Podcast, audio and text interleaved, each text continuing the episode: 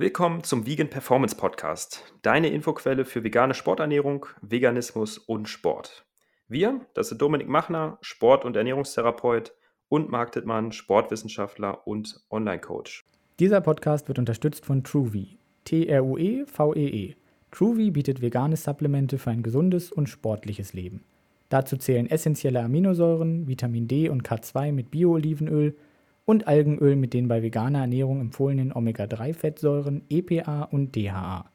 Mit dem Code Podcast15 erhältst du außerdem 15% Rabatt auf deine Bestellung. Herzlich willkommen zur Vegan Performance Podcast Folge Nummer 23. Wir sprechen heute über das Thema Coaching mit dem Ernährungswissenschaftler und Fitness-Online-Coach Timo Wagner. Wir sprechen darüber, was einen guten Coach ausmacht, wie ein Coaching-Prozess aussehen kann und woran du erkennst, ob der Coach, den du dir möglicherweise ausgesucht hast, dann tatsächlich auch ein guter Coach ist. Wir sprechen darüber, welche Red Flags es gibt, die dir zeigen, dass das vielleicht doch nicht so ein guter Coach ist und woran du eben dann auch einen guten Coach erkennen kannst. Ja, herzlich willkommen, Timo. Sehr cool, dass du da bist, dass du heute die Zeit genommen hast, hier mit uns zu sprechen. Vielen Dank. Und als äh, kleiner, Gern geschehen. Als kleiner Einstieg hierzu, weißt du noch, wie wir uns kennengelernt haben? Also ich erinnere mich daran, dass wir uns bei Instagram schon vor mehreren Jahren mal ausgetauscht haben. Und dann bin ich letztens zufällig vor, ich glaube, einem halben Jahr mal wieder auf deinem Profil gelandet, habe gesehen, ah, wir haben schon mal geschrieben, mhm. weil ich ein mega cooles Video von dir gesehen habe, ein Reel mhm. zum Thema Blumenkohl. Ja. Blumenkohl-Pizza als Low-Carb-Gericht, habe ich mich ja. mega drüber schlapp gelacht, so ein Kotzgeräusch so als Ton mit drin hattest. Ja. Und daraufhin habe ich dich, glaube ich, wieder angesprochen.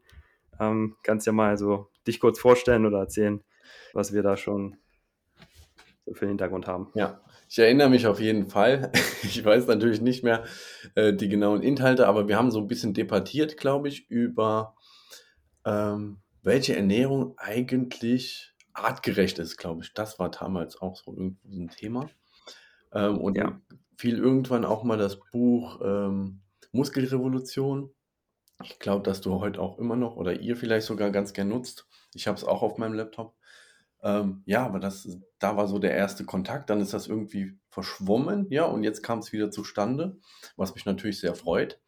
Und ähm, ja, da möchte ich gerade kurz mal mich vorstellen. Ich bin Timo Wagner. Ich ähm, sitze hier in dem kleinen, aber schönen Saarland in Saarbrücken. Ähm, bin hauptberuflich Ernährungscoach seit 2020 mittlerweile ähm, betreue da hauptsächlich Personen, die halt sagen, sie haben dieses ganze Diäten endlich satt und wollen halt einen Weg finden, der langfristig ist. Das heißt, weg von diesem ganzen, diese Lebensmittel sind verboten. Ich muss jetzt diese Ernährungsform machen, weil die die beste ist und so weiter. Also den persönlichen Weg zu finden, das mache ich. Ähm, da helfe ich den Menschen dabei. Wie bin ich dazu gekommen, ist vielleicht auch ganz interessant. Also das, mein ganzes Interesse hat halt schon sehr früh angefangen mit ähm, 15 so ungefähr, 14, 15, weil ich selber nicht so ausgesehen habe, wie ich es gerne wie ich gerne ausgesehen hätte. Zudem kam dann noch, okay, es wurde irgendwie so eine leichte Skoliose festgestellt. Ähm, plus in der Familie war halt viel oder ist viel Übergewicht ähm, und viele ernährungsbezogene Krankheiten sind da vertreten, wodurch dann immer aufkam, Genetik, ähm, du kannst da gar nichts dran machen, du wirst es auch irgendwann haben, du wirst auch immer dick sein, wirst auch Ärzte haben mir gesagt, du hast nie die Möglichkeit, irgendwie eine gute Figur zu haben. äh, wo, wo ich dann gesagt habe, ja, als junger Mann, ich ja, bin halt dazu ambitioniert gewesen, habe gesagt, das kann gar nicht sein. Und dann fing so das Interesse an. Dann war es erstmal Wikipedia, was dann irgendwann darin gemündet ist, dass ich gesagt habe, ich studiere das Ganze. Habe dann in Gießen an der Justus-Liebig-Universität ähm, Ökotrophologie studiert ist eine Mischung aus Ernährungswissenschaften und ähm, BWL, VWL. Ähm, genau, im Master, den habe ich dann auch noch weitergemacht, ähm, Ernährungsökonomie, den aber nicht abgeschlossen. Und während dieser Zeit im Master bin ich dann quasi nebenberuflich schon in die Selbstständigkeit als Coach gerutscht. Damals auch mehr als Wettkampfcoach für Bodybuilding, das habe ich nämlich auch gemacht. Ah. Ähm, und ja, das hat sich dann so weiterentwickelt zu meinem Hauptberuf und heute coache ich jeden Tag ähm, persönlich meine Leute dann zu ihrem Wunschkörper. Mhm. Ja, sehr spannender Hintergrund. komme ich zur ersten Frage. Was würdest du sagen, wer braucht Coaching oder ein Ernährungscoaching auch primär? Wozu braucht man das? Ein Coaching generell, ähm, erst jeder und niemand. Also, kommt immer auf den Kontext letztendlich an. Habe ich die Zeit? Will ich mich mit dem Thema so auseinandersetzen wie ich zum Beispiel? Man braucht zwar keine zehn Jahre, wie ich jetzt, oder 15 mittlerweile sind es ja schon, ähm, um sich mit dem Thema auseinanderzusetzen und die Essenz zu verstehen. Aber man hat halt einfach einen zeitlichen Vorteil, wenn man jetzt sich einen Coach an die Seite holt und der einem sagt, was wann zu tun ist. Ähm, aber noch wichtiger ist es für, wahrscheinlich für alle Personen, die halt merken, sie kommen alleine einfach nicht weiter und sie wollen halt, dass es gut gemacht wird und richtig gemacht wird. Da wären wir halt wieder gleich bei demselben Thema Zeitersparnis, aber auch einfach dieses Plateau zu überwinden, weil man muss halt oft sehen, wie ein Betrieb halt eine gewisse Betriebsblindheit hat, können wir das auch entwickeln als Person. Wir sehen einfach nicht mehr die Fehler, die sich aufsummieren, die dann dazu führen, dass wir einfach nicht mehr vorankommen. Und ein Coach gibt halt da entsprechend den objektiven Blick dafür, dass man halt wieder Fortschritte machen kann. Deswegen, mhm. jeder, der halt alleine nicht vorankommt, ähm, das äh, wäre so der Hauptgrund, würde ich sagen, warum man Coaching wählen sollte. Ich glaube, das kann man auch analog zum Thema Beratung sehen, dass man einfach nochmal die Definition von einer Beratung äh, hier nennt.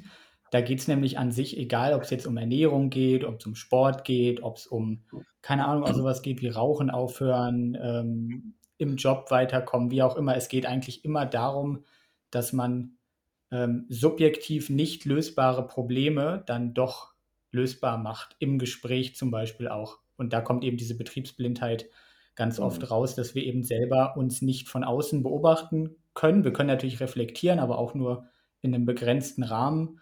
Und im Gespräch, im Coaching kann man dann eben individuelle Wege finden, wie man Dinge so nach dem Motto, ja, ich weiß eigentlich, was ich machen müsste, aber ich schaffe es nicht, äh, wie man das dann eben doch hinbekommt. Also es geht gar nicht mal nur um Wissensvermittlung zum Beispiel, sondern es geht einfach darum, wie ich es äh, im Alltag zum Beispiel umsetze.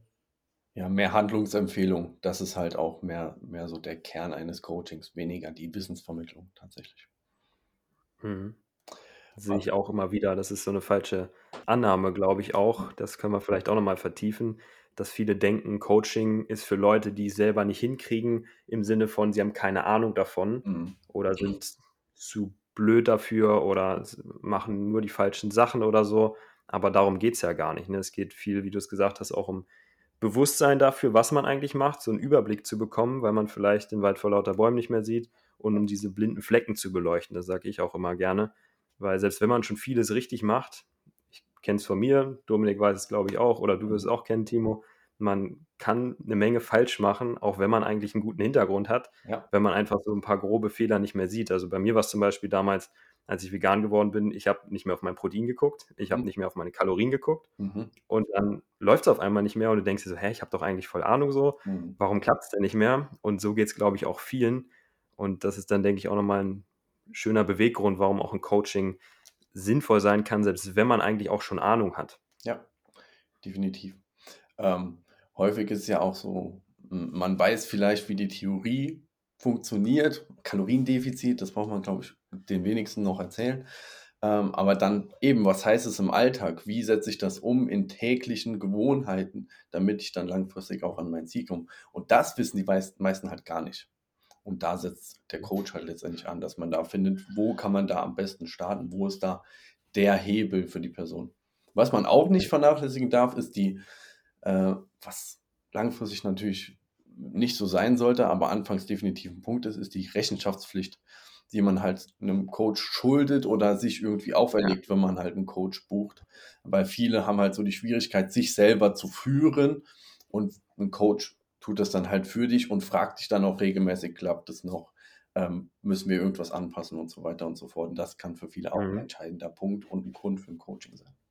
Das ist ja an sich auch ein klassisches Element aus der Verhaltenstherapie oder Verhaltenscoaching, könnte man auch sagen, dass man eben so einen Vertrag mit sich selber durchaus schließen kann, aber eben natürlich auch äh, ja, einem Coach Rechenschaft schuldig ist. Das hilft vielen dann auch ja, am Ball zu bleiben sozusagen.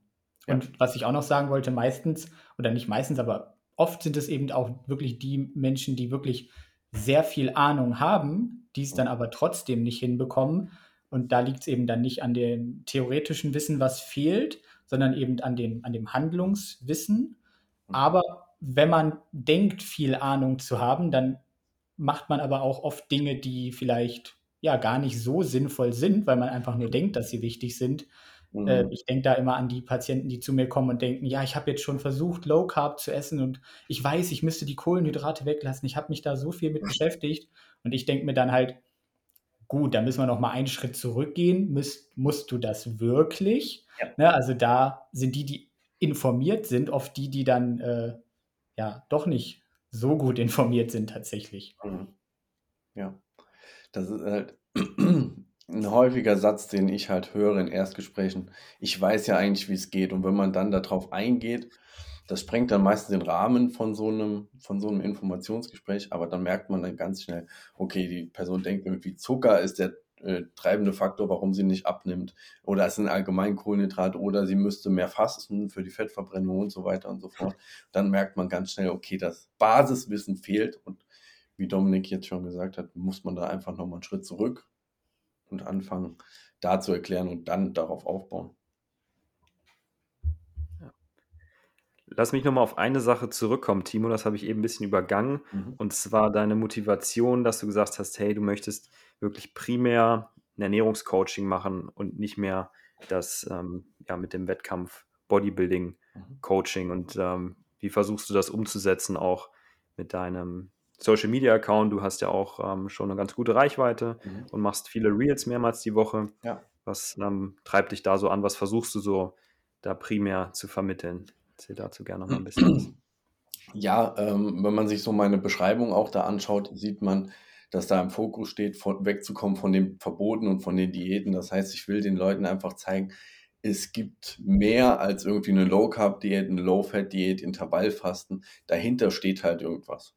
Und da kann halt jeder persönlich seinen Weg finden. Und der eine fährt halt gut damit, wenn er zwei Tafeln Schokolade am Tag isst. Der andere isst am besten nur eine Rippe. Das kann aber jeder für sich selber rausfinden, was so sein Weg ist. Und das will ich halt vermitteln. Und vor allem halt wieder diese Einfachheit zurückbringen, was Ernährung eigentlich ist.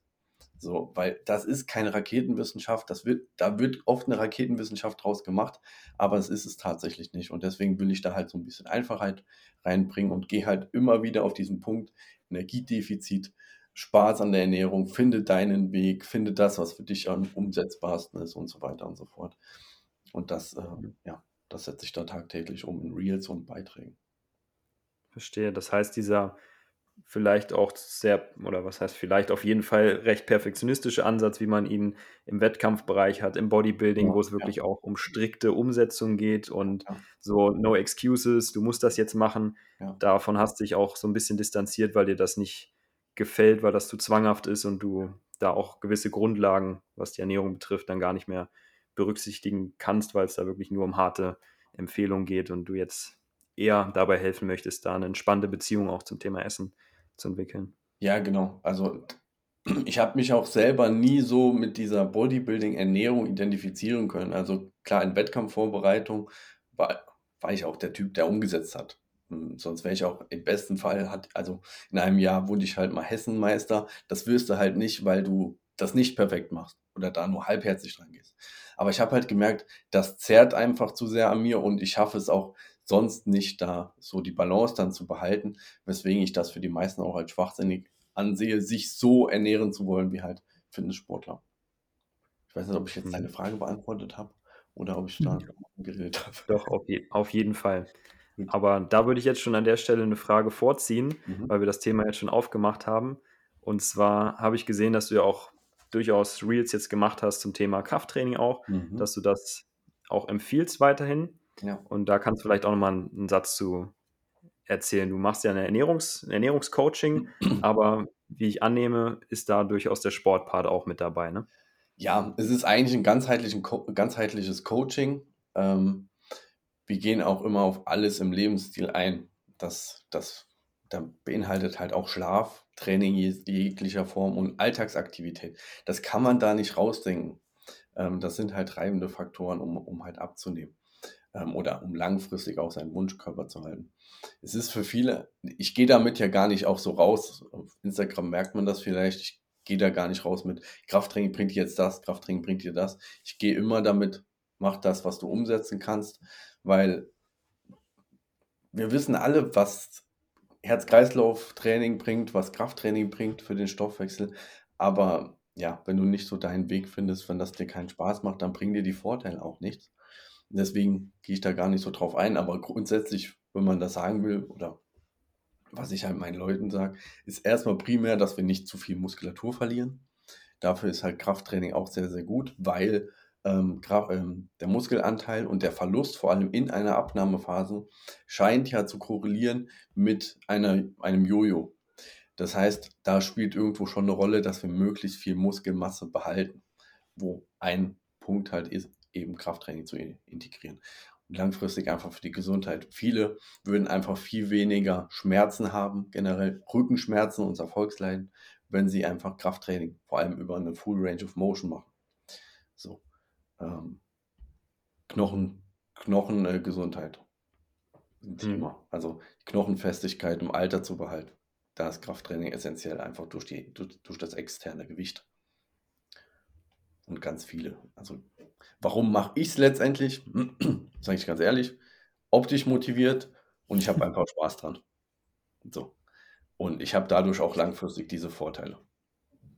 Plus, dass bei mir in meinem, ähm, da das halt Teil meines Lebens ist und ich das jetzt schon, ich habe mit 15 angefangen, jetzt werde ich bald 30, 15 Jahre mache, habe ich halt eine Muskelmasse aufgebaut, die halt wirklich auch immens was ausmacht beim Energieverbrauch.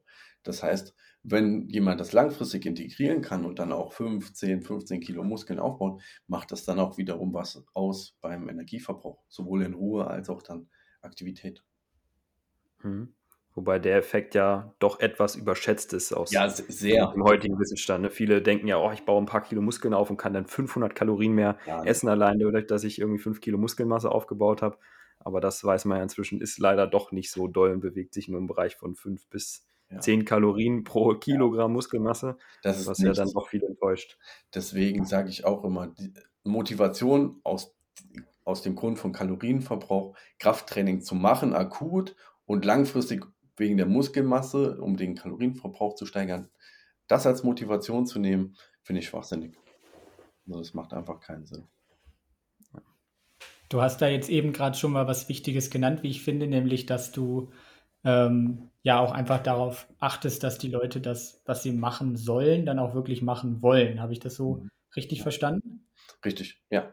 Deswegen, ich dränge da keinen. Man weiß bei mir, wenn man im Coaching ist, okay, bei Ernährung gibt es gewisse Themen, die eine gesunde Ernährung ausmachen, aber wir gehen halt da nie alles auf einmal an, sondern ich gucke halt immer, was passt. Und so ist es oft so, anfangs kümmern, uns, kümmern wir uns erstmal um die Ernährung, dann ist vielleicht mal Schlafthema und dann Schritt für Schritt probiert man einzelne Übungen zu Hause mal aus. Dann macht man ganze Workouts, dann macht man vielleicht Group-Workouts, dann meldet man sich mal im Fitnessstudio an, fängt mit Gerätetraining an, geht zu freiem Training. So findet man dann seinen Weg und jeder findet da halt persönlich das oder bleibt dort stecken, was zu ihm passt, was er sich vorstellen kann. Aber bei mir soll sich niemand zu irgendwas langfristig zwingen, nur um halt Erfolge zu haben. Ich glaube, das ist schon so ein Punkt, den wir festhalten können. Es geht ja in der Folge auch darum, wie finde ich einen guten Coach, wie finde ich einen guten Berater und vielleicht zwei Negativbeispiele da. Ich hatte jetzt jemanden, der interessiert ist bei, äh, an einem Coaching bei mir und der hat dann auch anderthalb Jahre mit jemandem zusammengearbeitet und der hat ihn dann quasi immer dazu gedrängt, joggen zu gehen und mhm. hat die Person dann ja auch gemacht und hatte dann auch Erfolg und so weiter. Aber was war das Erste, was die Person aufgehört hat, nachdem das Coaching beendet war? Ja. Das Joggen. Das ja. äh, war dann halt keine langfristige Verhaltensänderung. Und äh, mein Papa ist gerade in der Reha und dort hatte er so ein Erstgespräch mit dem Arzt, wie es auch vorgeschrieben ist und so weiter. Und dann hat der Arzt quasi einfach gesagt, ja, Sie müssen jetzt das, das und das und das machen. Und mein Papa so, hm, ich würde aber auch gerne lieber das und das machen und das lieber eher nicht. Und dann hat der Arzt einfach gesagt, ja, Sie müssen das aber machen, was Sie wollen, interessiert mich nicht. Und das ist halt genau das, was man nicht machen sollte. Also wenn ihr irgendwie einen Coach habt oder einen Berater, der wirklich sagt, ja, ihr müsst das und das und das machen und ihr habt überhaupt kein Mitspracherecht, dann ist das ein ähm, Zeichen für einen schlechten Coach und einen schlechten Berater in vielen Fällen. Hm, ja, genau. Also in vielen Fällen definitiv. Aber gerade in unserem Bereich, wenn es eben um diese Lebensstilveränderung geht, die ja im Mittelpunkt steht, versus, ähm, ich habe auch noch ähm, Wettkampfathleten, die ich betreue tatsächlich. Da muss man halt sagen, ja, da muss man Genau, halt, das wäre so ein Fall. genau, das ist halt so ein Ausnahmefall, wo man dann einfach auf den Coach hören muss und auch Sachen machen muss, auf die man keine Lust hat. Aber das ist dann Leistungssport und da Und das ist ja auch nichts Langfristiges. Ich habe ja den Ziel, den Contest, aber es Ja. ist ja keine nachhaltige Lebensstiländerung, die ich dann äh, vorhabe, sondern da will ich ja Tag X das und das Körperfett haben, die und die Härte, meinetwegen Ja. was auch immer, und eben nicht äh, das mein Leben lang machen. Das geht ja zum Beispiel auch gar nicht. Das vergessen ja viele auch, wenn sie dann jemanden sehen auf der Bühne mit äh, 8% Körperfett. Mhm. Ähm, das sind nicht die fittesten Menschen vom Gefühl her, sondern die fühlen sich einfach richtig mies Yep. kannst du ja selber gut relaten. Man hat dann nicht mal mehr Lust, aus dem Stuhl aufzustehen und sieht aber top aus. Ne? Da gibt es also etwas, was nicht zusammenpasst. Ja, das ist auch ein ganz wichtiger Punkt. Ähm, man sollte den Coach nicht nur danach aussuchen, vielleicht wie er aussieht und wie fit er wirkt vor der Kamera. Das, das machen leider ganz viele, vor allem am Anfang, dass man halt sagt, nur Mhm. weil eine Frau irgendwie einen schlanken Bauch hat äh, und da regelmäßig ihre Workouts macht, heißt das noch lange nicht, dass sie wirklich fit ist und dass die auch alles so lebt und immer so. Primär heißt das ja eigentlich, dass die Person es bei sich selber ganz gut hinbekommt. Das ist aber nochmal was anderes, als eine andere Person zu coachen. Also auch ein guter Fußballspieler, meinetwegen, ist nicht später ein guter Fußballtrainer. Ja. Ähm, und äh, vielleicht kriegt die Person es auch nur hin, wenn sie jetzt sehr schlank ist, meinetwegen, weil sie halt auch dann eine Essstörung zum Beispiel hat. Und dann ist ja die Frage, Ja, will man einer anderen Person so beraten, äh, wie man das selber macht, obwohl man selber eigentlich psychisch äh, in, in eine krankhafte Richtung geht. Wichtiger Punkt, ja. Machen leider aber viele daraus, die sagen dann halt, okay, bei mir funktioniert das Schema F, auch gerade erfolgreiche, also Personen, die erfolgreich abgenommen haben, gibt es auch ein paar Beispiele, ähm, die dann entsprechend ins Coaching gehen, weil sie denken, ich habe das ja geschafft, bei mir ging es damit und dann mache ich das. Dann kommt dann meistens so ein Low Carb oder so Coach raus dabei. Gibt es, glaube ich, viele, viele Beispiele, ja. Mhm. Ich glaube, ein wichtiger Punkt, wo, den du da jetzt auch damit angesprochen hast, ist, glaube ich, diese Tatsache auch, dass man kein guter Coach ist, wenn man gut aussieht einerseits nur Mhm. und andererseits, dass auch das, was man selber macht, nicht das sein muss oder sollte, was auch die andere Person macht. Mhm. Also nur weil man selber Bock hat auf Krafttraining Ja. in einer bestimmten Wiederholungs Ja. Wiederholungsrange oder sagt, ah, ich Ja. gehe gern joggen, ist es keine Voraussetzung oder kein guter Grund zu sagen, ich empfehle das jetzt meiner Klientin, meinem Klienten auch, nur weil das für mich funktioniert. Wenn die Person permanent Knieschmerzen hat und keinen Spaß an der Sache, Mhm. dann ist das unsinnig, ihr zu empfehlen. Das heißt, es ist wichtig, das auch zu berücksichtigen, weil Coaching heißt nicht nur, ich gebe dir eine Vorgabe, einen Trainingsplan, das machst du jetzt so, oder einen Ernährungsplan, das kann man vielleicht auch gleich nochmal aufgreifen, Ja, klar. so ähm, strikte Vorgaben, sondern man versucht herauszufinden, was meiner, meinem Gegenüber wirklich gefällt, was der Person Spaß macht und was sie sich auch vorstellen kann, Ja. langfristig umzusetzen. Richtig. Und äh, da gilt es halt einfach ganz viel auch auszuprobieren mit seinen Klienten dann jeweils. Und das macht auch einen guten Coach aus, dass er nicht sagt, du musst das jetzt für immer anwenden, sondern man probiert einfach. Und wenn der Kunde halt sagt, nee, das passt nicht, ich krieg das irgendwie nicht hin, dann wird es halt gelassen. Hatte ich gestern erst nochmal ein Beispiel. Ja. Magst du ja vielleicht mal einen Einblick geben, wie das aussieht, so in der Praxis bei dir? Ah. Wenn jetzt jemand sagt, ah nee, das Ja. hat jetzt keinen Spaß gemacht. Also gestern war es was ganz. Banales. Ähm, Ernährungstagebuch wird bei mir geführt und ähm, dann, also in Form von digital, dann auch Kalorien zählen in dem Fall. Ähm, die Person hatte sich dann erstmal entschieden, das weiterzumachen mit dem Kalorienzählen, was bei mir absolut keine Voraussetzung ist, weil ich da auch kein Fan bin von, sondern Ernährung, äh, Kalorienzählen ist halt einfach ein Tool, das man anwenden kann fürs Bewusstsein. Ähm, und die Person hatte dann gesagt, ja, ich krieg, krieg das irgendwie nicht hin mit dem Tracking aktuell. Da habe ich gesagt, "L- dann lässt es halt einfach. Da hat sie gelacht. Wie? Ich lasse es einfach. Ja, habe ich gesagt, ja, müssen wir doch nicht. Also es gibt doch andere Wege, die nach Rom führen. Und dann haben wir uns jetzt dafür entschieden, ähm, in dem Fall ein Fototagebuch zum Beispiel zu führen und halt auf die Portionsverteilung auf dem Teller zu achten. Das heißt, welche Komponenten wie verteilt sind. aber erstmal wieder da, anders, anderwertig das Bewusstsein reinzubekommen, was wir eben über ein Fototagebuch zum Beispiel machen. Was auch jeder übrigens zu Hause selber für sich mal machen kann. Da wird jeder Einzelne wahrscheinlich verblüfft sein, was da doch alles so ist. Und äh, kennt dann auch schon vielleicht den anderen. Mhm. Halte ich auch für eine sehr sinnvolle Methodik, mache ich auch so bei mir, mhm. dass man da nicht so streng ist mit seinen Klientinnen, sondern sagt, ey, wenn das für dich nicht funktioniert, du dir das nicht vorstellen kannst, dann müssen wir gucken, dass wir da eine andere Lösung für finden, weil wenn man sich da so einen Zacken mit aus der Krone bricht, dann funktioniert das natürlich auch nicht, ne? Ist klar. Definitiv, definitiv. Mhm. Was würdest du denn sagen, Timo, sind so die, wo wir jetzt schon Methoden angesprochen haben, die nicht funktionieren in der Regel oder die nicht sinnvoll sind, weil sie auch nicht nachhaltig sind oder zu Einschränkungen führen, die Lebensqualität auch abmindern, wenn man sagt, man hat gar keinen Bock auf Joggen. Ja. Was sind denn so neben dieser Sache noch andere unsinnige Empfehlungen, die du immer mal wieder hörst? Low Carb hatten wir zum Beispiel schon angesprochen als äh, die Methode, die man verwenden muss. Was fallen dir noch für andere Sachen ein, die dir ganz typisch ähm, mhm. die typisch sind einfach. Da gibt es viele. Also so Fastenansätze, ähm, also vor allem, wenn es dann ums Thema Darmreinigung geht, dem Darm mal eine Pause zu gönnen. Also Sachen, das sind äh, Ansätze, die sind komplett missverstanden. Die kommen meistens so aus dem esoterischen Bereich, aber die haben mit ähm, harten Fakten nichts zu tun, beziehungsweise sind dann nicht haltbar. Ähm, also das würde ich keinem unbedingt empfehlen. Klar, wenn er Spaß daran hat, und dir persönlich gut tut, mein Gott, dann ist, ist auch was. Kann man von mir aus machen. Ähm, irgendwas auf Supplements aufzubauen, also auf Nahrungsergänzungsmittel, ist halt auch genauso Murks. Irgendwie zu sagen, ich muss jetzt morgens, mittags, abends das nehmen, damit die Diät überhaupt funktionieren kann oder irgendwelche Tropfen nehmen, irgendwelche Kügelchen oder was weiß ich.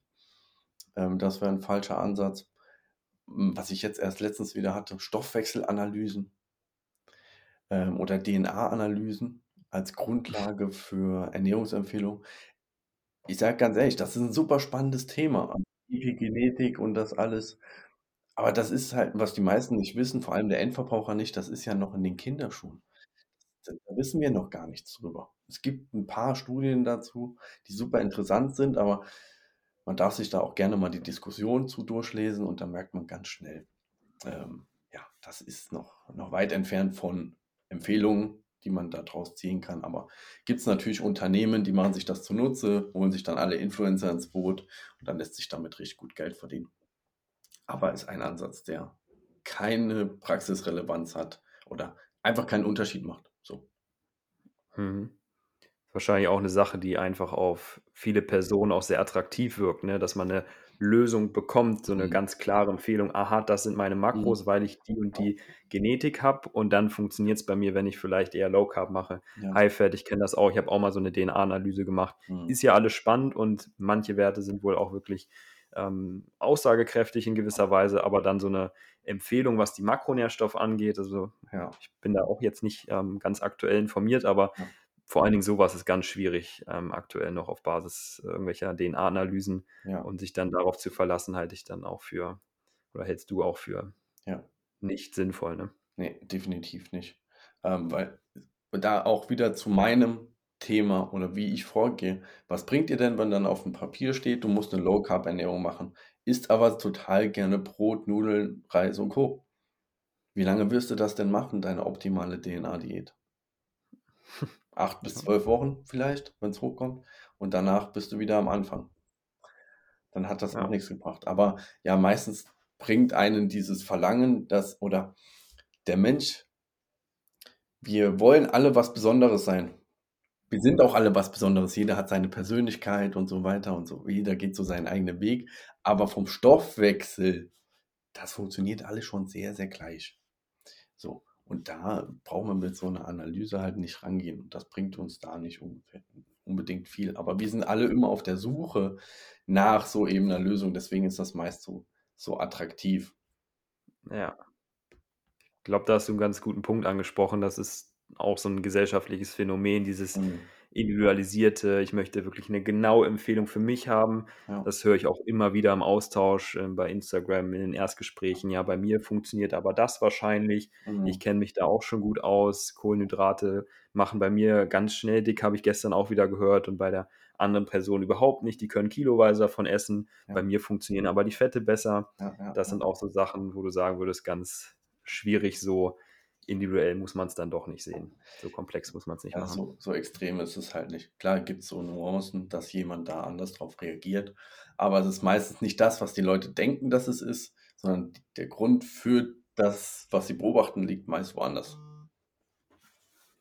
Ich finde das einen spannenden äh, Gegensatz, dass man Leute hat, die wirklich einen Ernährungsplan wollen, einen vorgefertigten Plan, der dann wirklich ja das Gegenteil von individuell ist und mhm. andererseits äh, wollen dann teilweise dieselben, die gleichen Leute aber einen ganz individualisierten Ansatz aufgrund irgendeiner DNA-Analyse und sehen dann den Wald vor lauter Bäumen nicht, dass ich eigentlich eine individuelle Beratungsleistung brauche, dass die das Wissen, was man eben anwenden kann, die verschiedenen Wege, die es zum Ziel gibt, dass die eben dann äh, angepasst werden auf den eigenen Lebensstil, auf die eigenen Bedürfnisse, auf ja. das Familienleben, auf die Hobbys, also das ist eigentlich die Art Individualität, die man in der Beratung und im Coaching braucht. Und man braucht es nicht äh, abpassen auf das Blut oder auf, auf den Stoffwechsel ja, ja, oder so. Ja, genau. Die Individualität liegt im, im Alltag des Menschen, in den Vorlieben des Menschen und so weiter, aber nicht im Stoffwechsel. Also nicht so sehr. Klar gibt es Variationen, genetische Variationen und so weiter, aber viel mehr im Alltag. Was würdest du denn sagen, Timo, sind Kriterien, um das nochmal zusammenzufassen? Wir haben jetzt schon ein paar Sachen genannt, die eine gute Beratung oder ein gutes Coaching ausmachen. Mm. Ja, also die wirklich, ich, ich nenne das immer, also wirkliche Individualität, was wir eben gerade genannt haben, das ist sehr wichtig. Das setzt aber voraus, daran kann man es auch als Endkunde dann ganz gut festmachen, dass der Coach dir Fragen stellt. Wenn er irgendwie nur fragt, ja, wie groß bist du, wie schwer bist du, ähm, was machst du beruflich? Ja, kannst du schon davon ausgehen, dass das alles ein vorgefertigtes System ist. Ich habe dazu auch mal ein Reel gemacht. Ähm, wir haben heutzutage Software für Ernährungspläne. Ne? Da geben wir genau solche Daten ein, wenn wir es haben wollen. Und das System spuckt halt sowas aus. Und das ist keine Individualität. Die Individualität liegt fern davon. Und ähm, dementsprechend brauchst du halt einen Coach, der Fragen stellen kann, zuhören kann und da auch auf dich eingeht. Ähm, was macht ein Coaching noch so, äh, sonst aus? Was mir persönlich sehr wichtig ist, ähm, ist die Erreichbarkeit, dass halt ein Kunde mir schreibt und er kriegt meistens, wenn ich jetzt nicht gerade in einem Meeting bin, halt relativ schnell eine Antwort ähm, und nicht erst eine Woche später, zwei Wochen später, drei Wochen später. Ähm, das ist vielleicht ein wichtiger Punkt. Was haben wir noch? Hm. Ja, eben keine extremen Ansätze, keine Versprechen von du verlierst bei mir x Kilo in x Wochen. Das ist vielleicht auch so eine Red Flag für ähm, von Coaches generell, weil das kann man einfach keinem versprechen. Es gibt Durchschnittswerte, aber ähm, du kannst einfach keiner Person sagen, weil das auch sehr von der um Umsetzung abhängig ist, Vorgeschichte und so weiter. Ähm, was sie verlieren wird.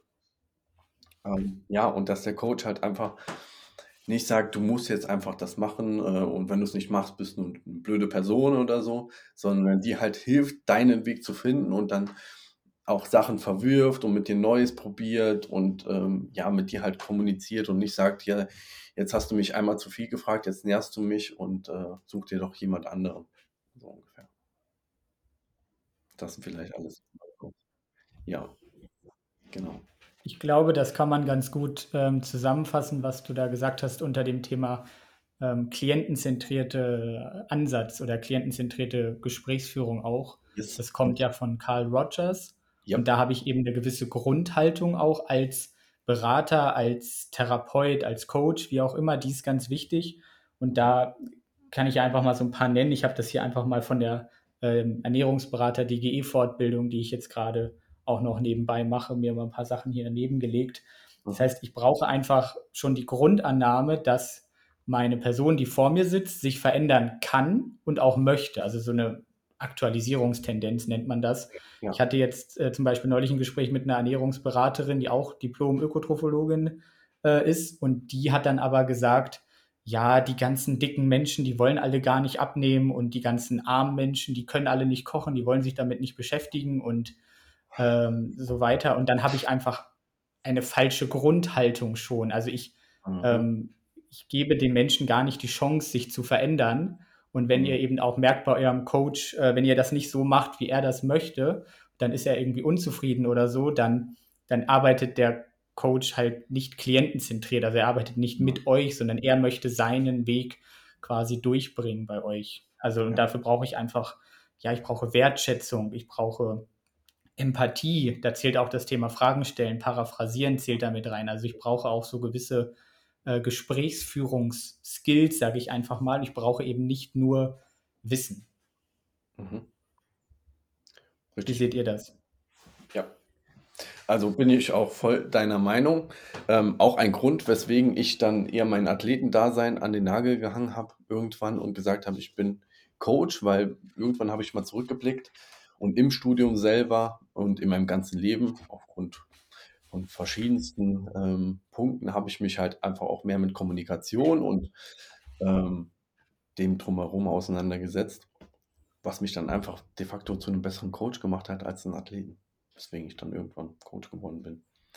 Und ähm, ja, ist ein essentieller Teil letztendlich vom Coaching. Und das können viele Coaches tatsächlich nicht. Also gerade so Influencer und Athleten, den schreibst du, buch, buchst das bei denen, dann kriegst du ein paar PDFs und das war's.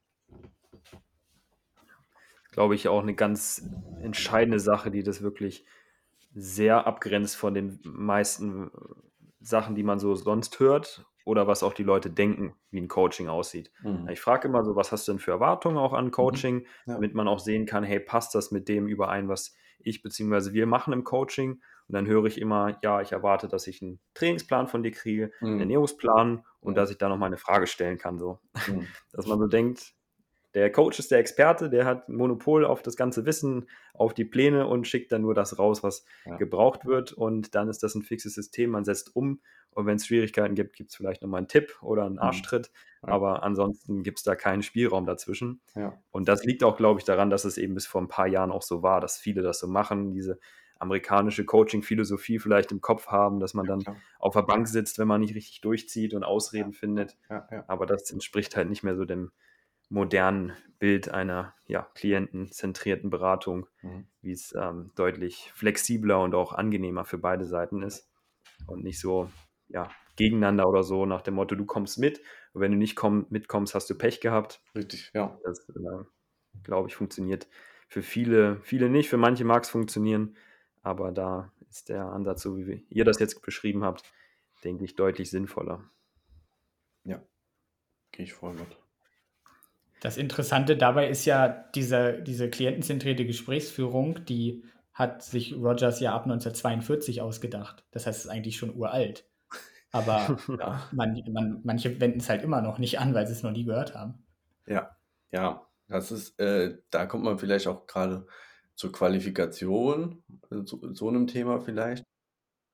Aber finde ich trotzdem schwierig, also, ähm, weil selbst ein Ökotrophologe, wie ich es bin, könntest aus meinem Studium wahrscheinlich einige neben mich setzen, die nicht ansatzweise so viel Ahnung gerade in der Praxis haben und ähm, vom Typ her so ein guter Coach sind wie ich. Äh, das, das setzt halt nicht voraus, dass jemand auf einem Gebiet sehr viel Ahnung hat. Aber grundsätzlich kann man halt schon gucken, okay, hat derjenige das studiert?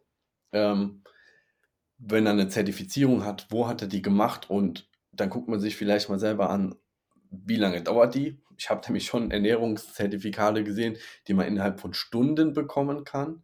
Manche dauern ein Wochenende, andere dauern, also DGE-Zertifizierung dauert über Jahre teilweise noch nebenher, wo du dir irgendwas neben dem Studium noch äh, an Seminaren zusammensammeln musst, zum Beispiel.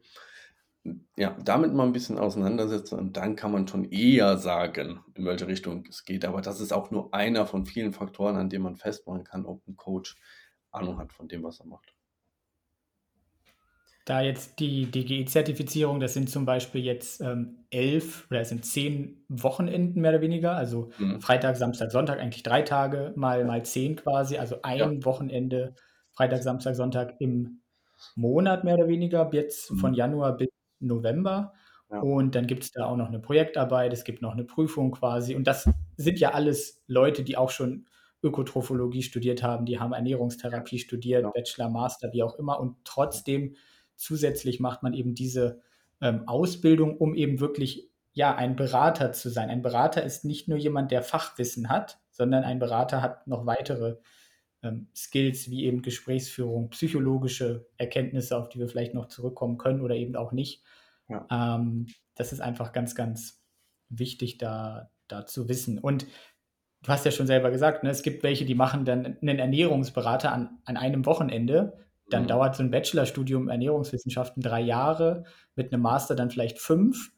Und wie steht das einfach im Verhältnis, einfach vom Wissen her? Weil wenn ich eine, eine, das am Wochenende mache, dann ich kriege das ganze Wissen da einfach nicht unter. Das geht einfach nicht, mhm. geht nicht. Und auch diese Beratungsskills, wir haben uns jetzt an dem ersten Wochenende komplett mit Kommunikation beschäftigt, am zweiten Wochenende komplett mit Psychologie. Ja.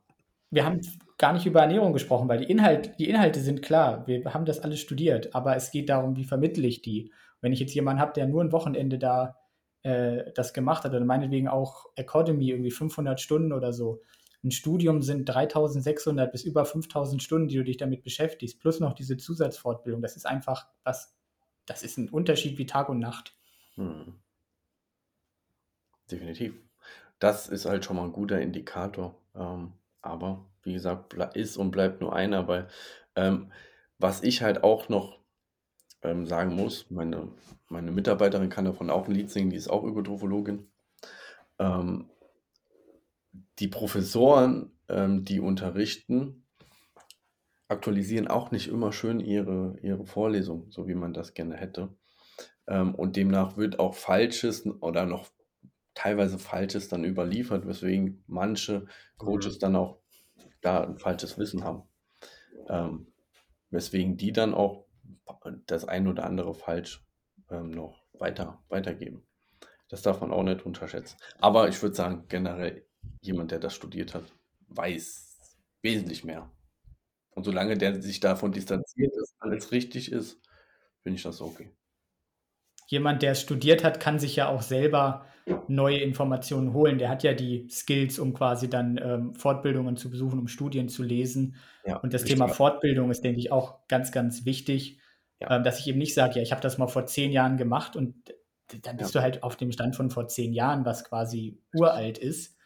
Ähm, also Fortbildungen selber, wie bildet sich diese Person fort, die ich vor mir habe, das ist auch ein ganz, ganz wichtiger Punkt, denke ich. Ja, also da, das ist was, was ich vom Studium sehr zu schätzen weiß, ähm, einfach das kritische Denken und das Recherchieren zu lernen ähm, und sich dann eben selber weiterbilden zu können. Aber das ist eben auch ein Punkt, wenn man eben das studiert hat, heißt das nicht, dass man dann auch ähm, da immer an der Zeit bleibt und dann auch auf dem aktuellen Stand ist, was das angeht.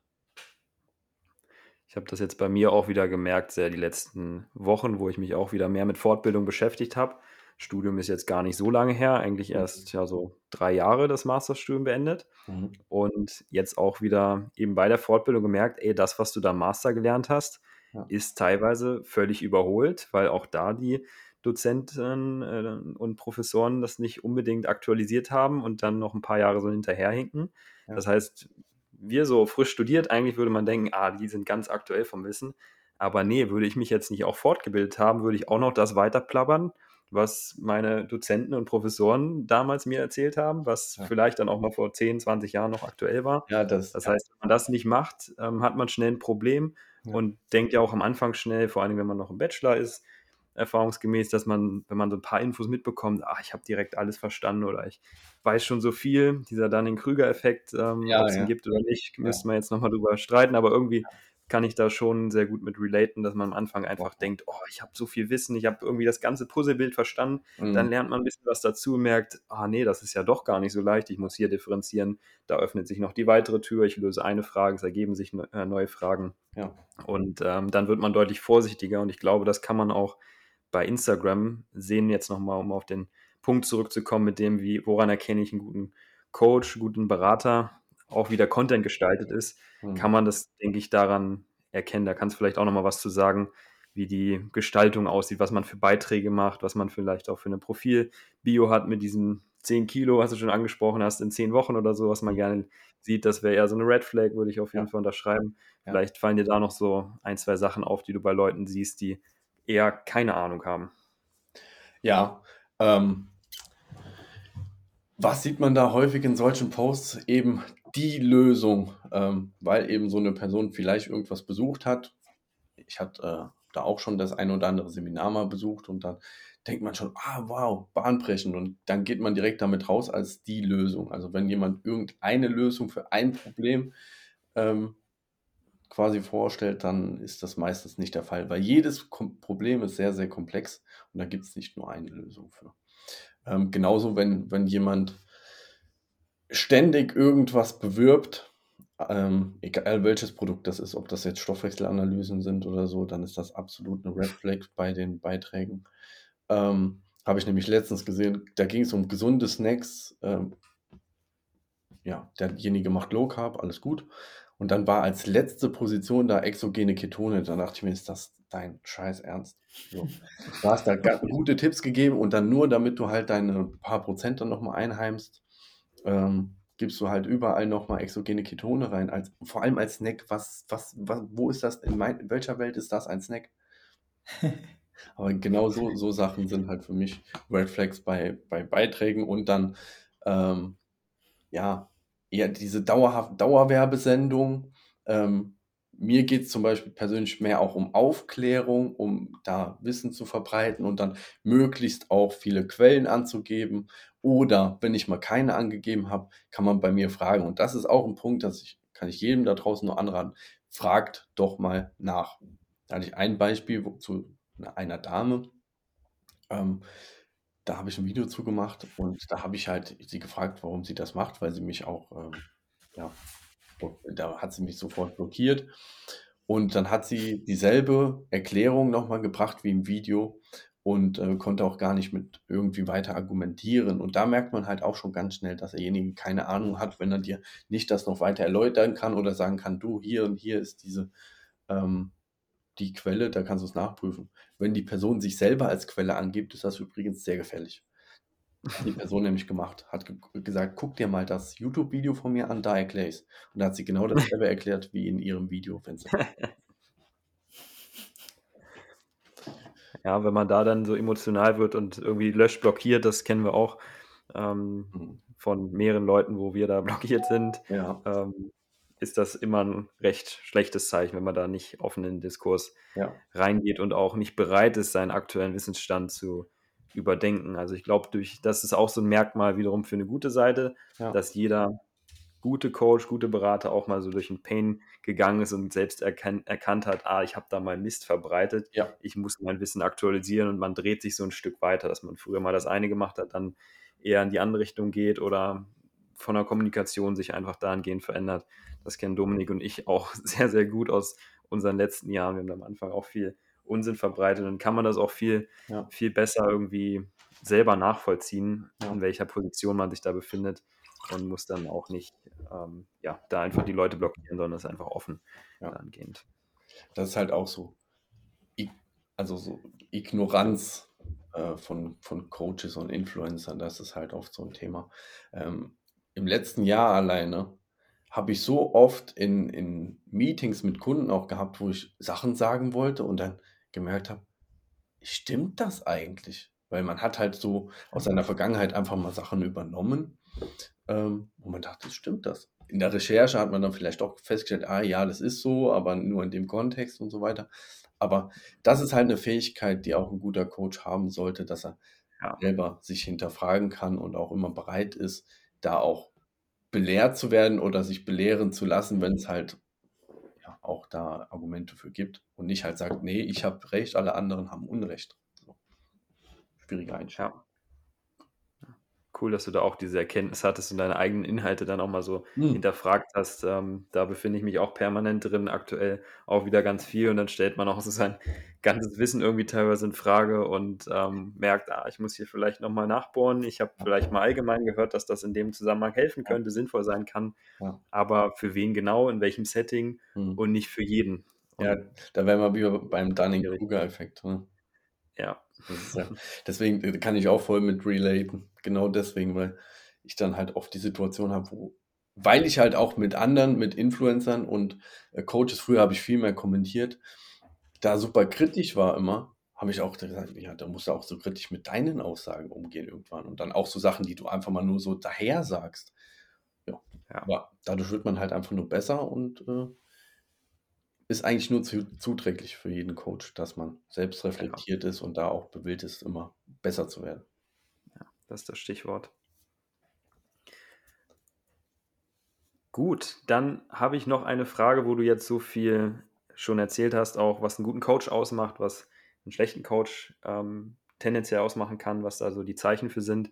Du hast es schon ein bisschen auch erzählt, wie sieht dann bei dir so ein Coaching-Prozess aus? Magst du das mal so kurz skizzieren? Man will ja kein Betriebsgeheimnis, ähm, denke ich, öffnen, aber ich glaube, es ist auch kein ganz großes Geheimnis. Aber wie sieht so ein Prozess aus vom Onboarding bis zum äh, Nachbetreuungsgespräch. Weitere Red Flag aber, wenn jemand sagt, er hat ein geheimes Rezept, eine geheime Zutat, ja. womit nur er Erfolg hat und die verrät er nur in seinem bezahlten System oder so, dann auch ja. Red Flag. Ja, definitiv.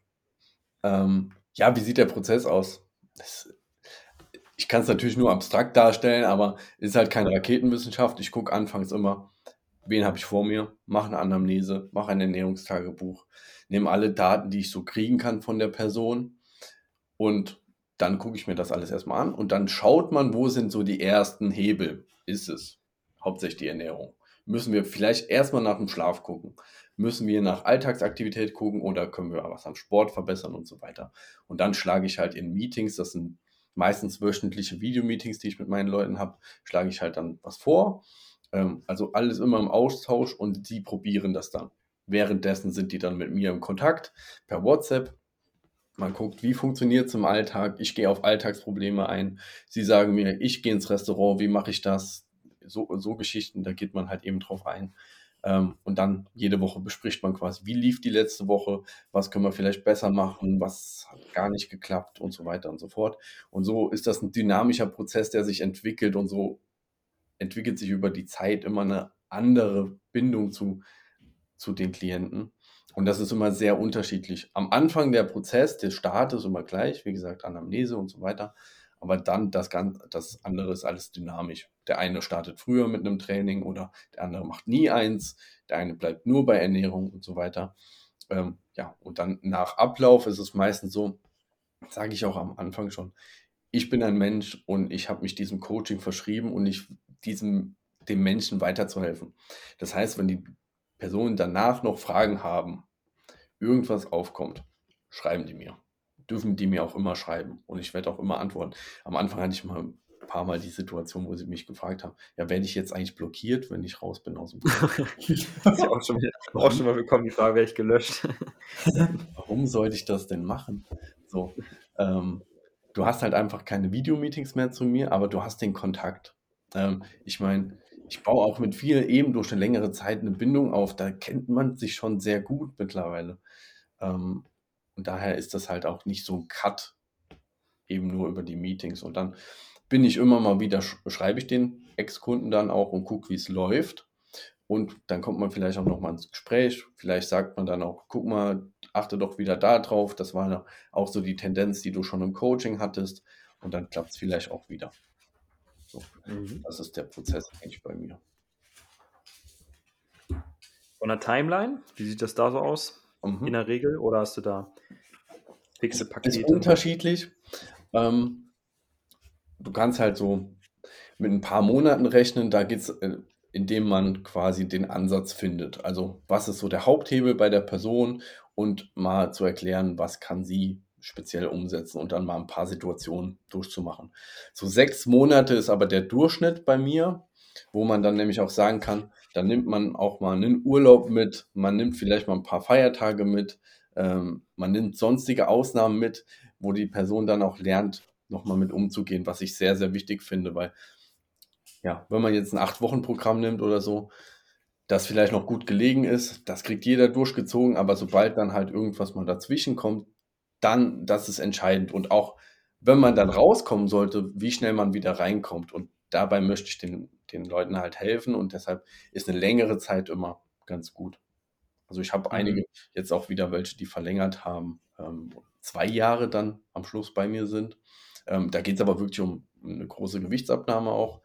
Ähm, aber so Mittel sind sechs Monate, wenn es darum geht, erstmal den Start zu finden wieder und dann das Ganze ins Laufen zu kriegen. Und äh, dann kann man ähm, schauen, ob man es selber macht. Aber das ist bei mir auch so die Voraussetzung. Ich will meine Kunden dazu erziehen, selbstständig zu sein. Also, weil es bringt nichts, ich will die nicht abhängig machen. Was übrigens auch eine Red Flag ist, wenn dir jemand sagt, du musst halt immer regelmäßig irgendwas kaufen oder irgendwas machen, damit du weiter im Coaching bleibst, ist das absolut eine Red Flag. Mhm. Das heißt aber, du brauchst oder empfiehlst auch, beziehungsweise bietest nur eine Mindestzusammenarbeitszeit an, weil du das auch für sinnvoll empfindest, nicht nur ein Einzelgespräch zu machen und dann zu hoffen, dass man alles umsetzt, genau. sondern du sagst, hey, mindestens drei oder sogar sechs Monate ja. darunter machst du nicht, weil es einfach keinen Sinn hat, weil man das langfristig werden lassen möchte, ja. um eben zu gucken, was passiert in Situationen, wo es dann auch mal schwierig wird.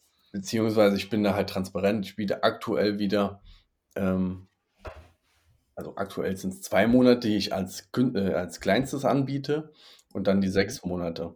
Da, bei den zwei Monaten sage ich aber auch immer dazu, da geht es nur darum, deinen Weg zu finden und erstmal da reinzukommen. Wenn das Ganze noch mehr Betreuung haben soll, wenn du noch mehr Lebenslagen mit mir durchmachen willst, dann sind sechs Monate und plus eher sinnvoll.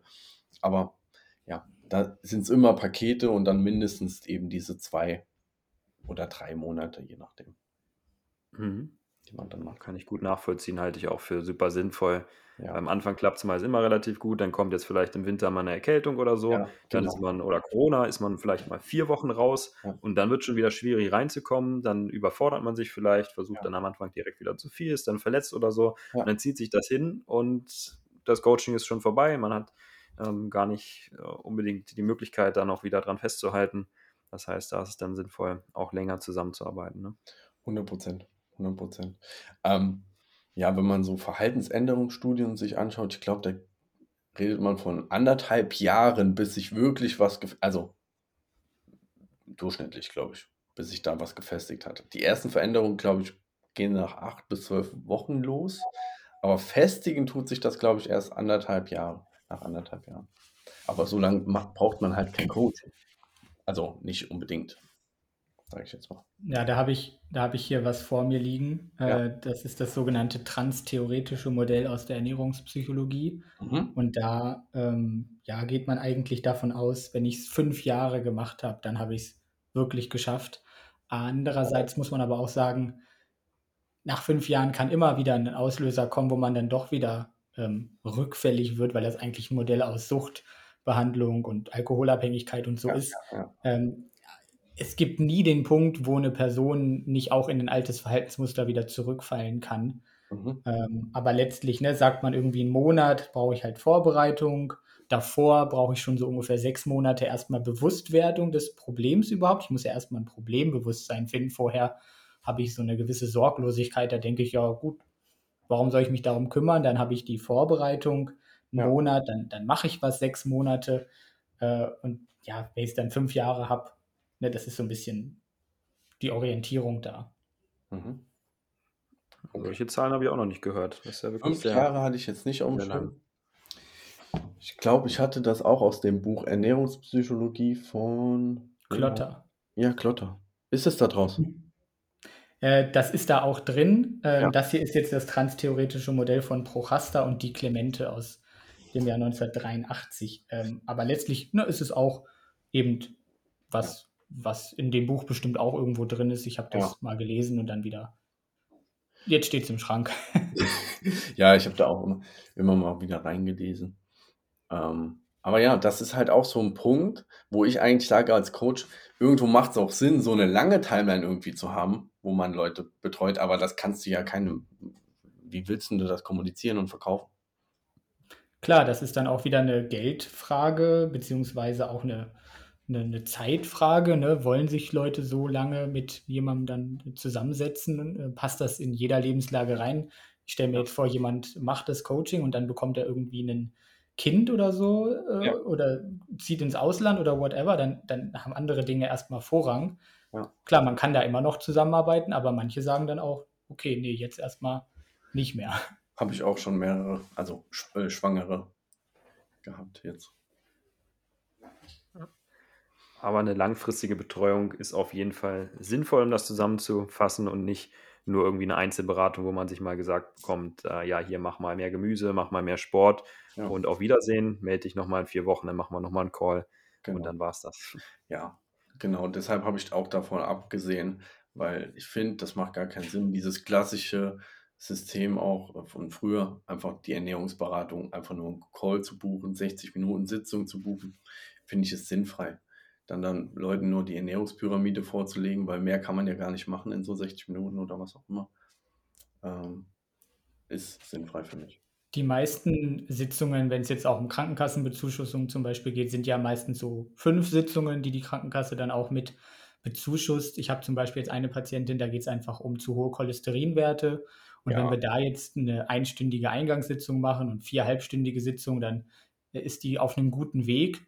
Ja. Aber als sie dann gesagt hat, ja, ich möchte eigentlich auch gerne noch, keine Ahnung, 10 Kilo abnehmen, habe ich halt gesagt, okay, können wir auch angehen, aber müssen wir dann einfach äh, einen längeren Zeitrahmen vereinbaren, weil äh, das, das funktioniert einfach meiner Meinung ja. nach nicht ähm, nach fünf Sitzungen oder äh, zwei Monaten. Das, das muss einfach viel länger gehen, weil es einfach sonst zum Scheitern teilweise verurteilt ist. Ja, ja. ja definitiv. Das ist aber auch ja der Unterschied. Da, bei dem einen geht es mehr um die Wissensvermittlung, weil da halt ein toter Punkt ist. Erstmal, wie gehe ich mit Cholesterin um bei der Ernährung, im Lebensstil vielleicht auch generell.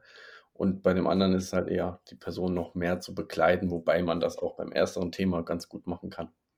Aber da bräuchte man es jetzt erstmal nicht.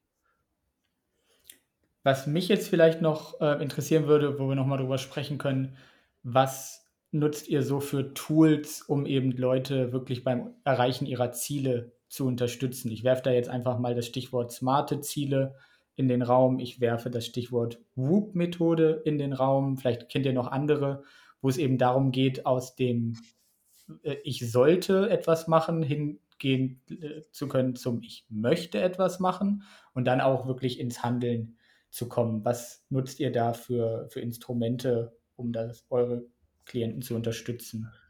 Die die Leute, die hören, ja auch nutzen könnten. Ja, ähm, also bei so direkten Instrumenten bin ich tatsächlich raus. Ich versuche das einfach für die Person immer aufs kleinstmögliche runterzubrechen und das so anzugehen. Und so hast du ein, einfach die beste Umsetzbarkeit. Heißt, wenn jetzt jemand da draußen ist, sagt, ich habe brutal Probleme, irgendwie regelmäßig Sport zu machen. Oder ich würde auch gerne Kraftsport machen dann komm erstmal davon weg, zu denken, dass du ins Fitnessstudio musst und fang an, mit deinem eigenen Körpergewicht zu trainieren. Und dann hör auf zu denken, dass du ein ganzes Workout machen musst, sondern fang an mit einer Übung. Das ist halt so mein Ansatz. Dann zu sagen, guck jeden Tag, such dir eine Übung aus, die dir gefällt und die machst du mit einer gewissen Wiederholungszahl. Und das erstmal kontinuierlich. Und vielleicht entwickelt man da halt Spaß oder kann das dann steigern, die Wiederholung steigern, eine Übung dazu nehmen. Und so findet man auch den Weg und es ist halt umsetzbarer. Letztlich bist du da eigentlich im Bereich smarte Ziele. Du formulierst es nur nicht so, weil ja. du hast jetzt halt gesagt, okay, mach eine Übung. Da sind wir halt schon beim Spezifischen. Also nicht, ich möchte Krafttraining machen, sondern ja, mach ja, eine Übung, ist spezifisch. Es ist auch realistisch. Das wäre quasi das R von smart. Es ist äh, aktionsorientiert. Das heißt, es geht darum, etwas zu tun und nicht etwas nicht zu tun. Äh, das E steht dann für eigenständig initiierbar. Also ich kann es selber machen. Ich muss mich nicht von wem anders abhängig machen. Ich kann es selber ja. machen. Ja. Ähm, und das Einzige, was da jetzt letztlich noch fehlt, wäre irgendwie das messbar zu machen. Also meinetwegen einen Trainingsplan führen. Wie viele Wiederholungen hast du gemacht? Ja, dann wären wir schon bei einem smarten Ziel. Ja, haben, haben wir ja gesagt. Ja. Ähm, ich kann dir sagen, ich wende wahrscheinlich viele Modelle irgendwie an, ohne zu wissen, dass ich die Modelle anwende.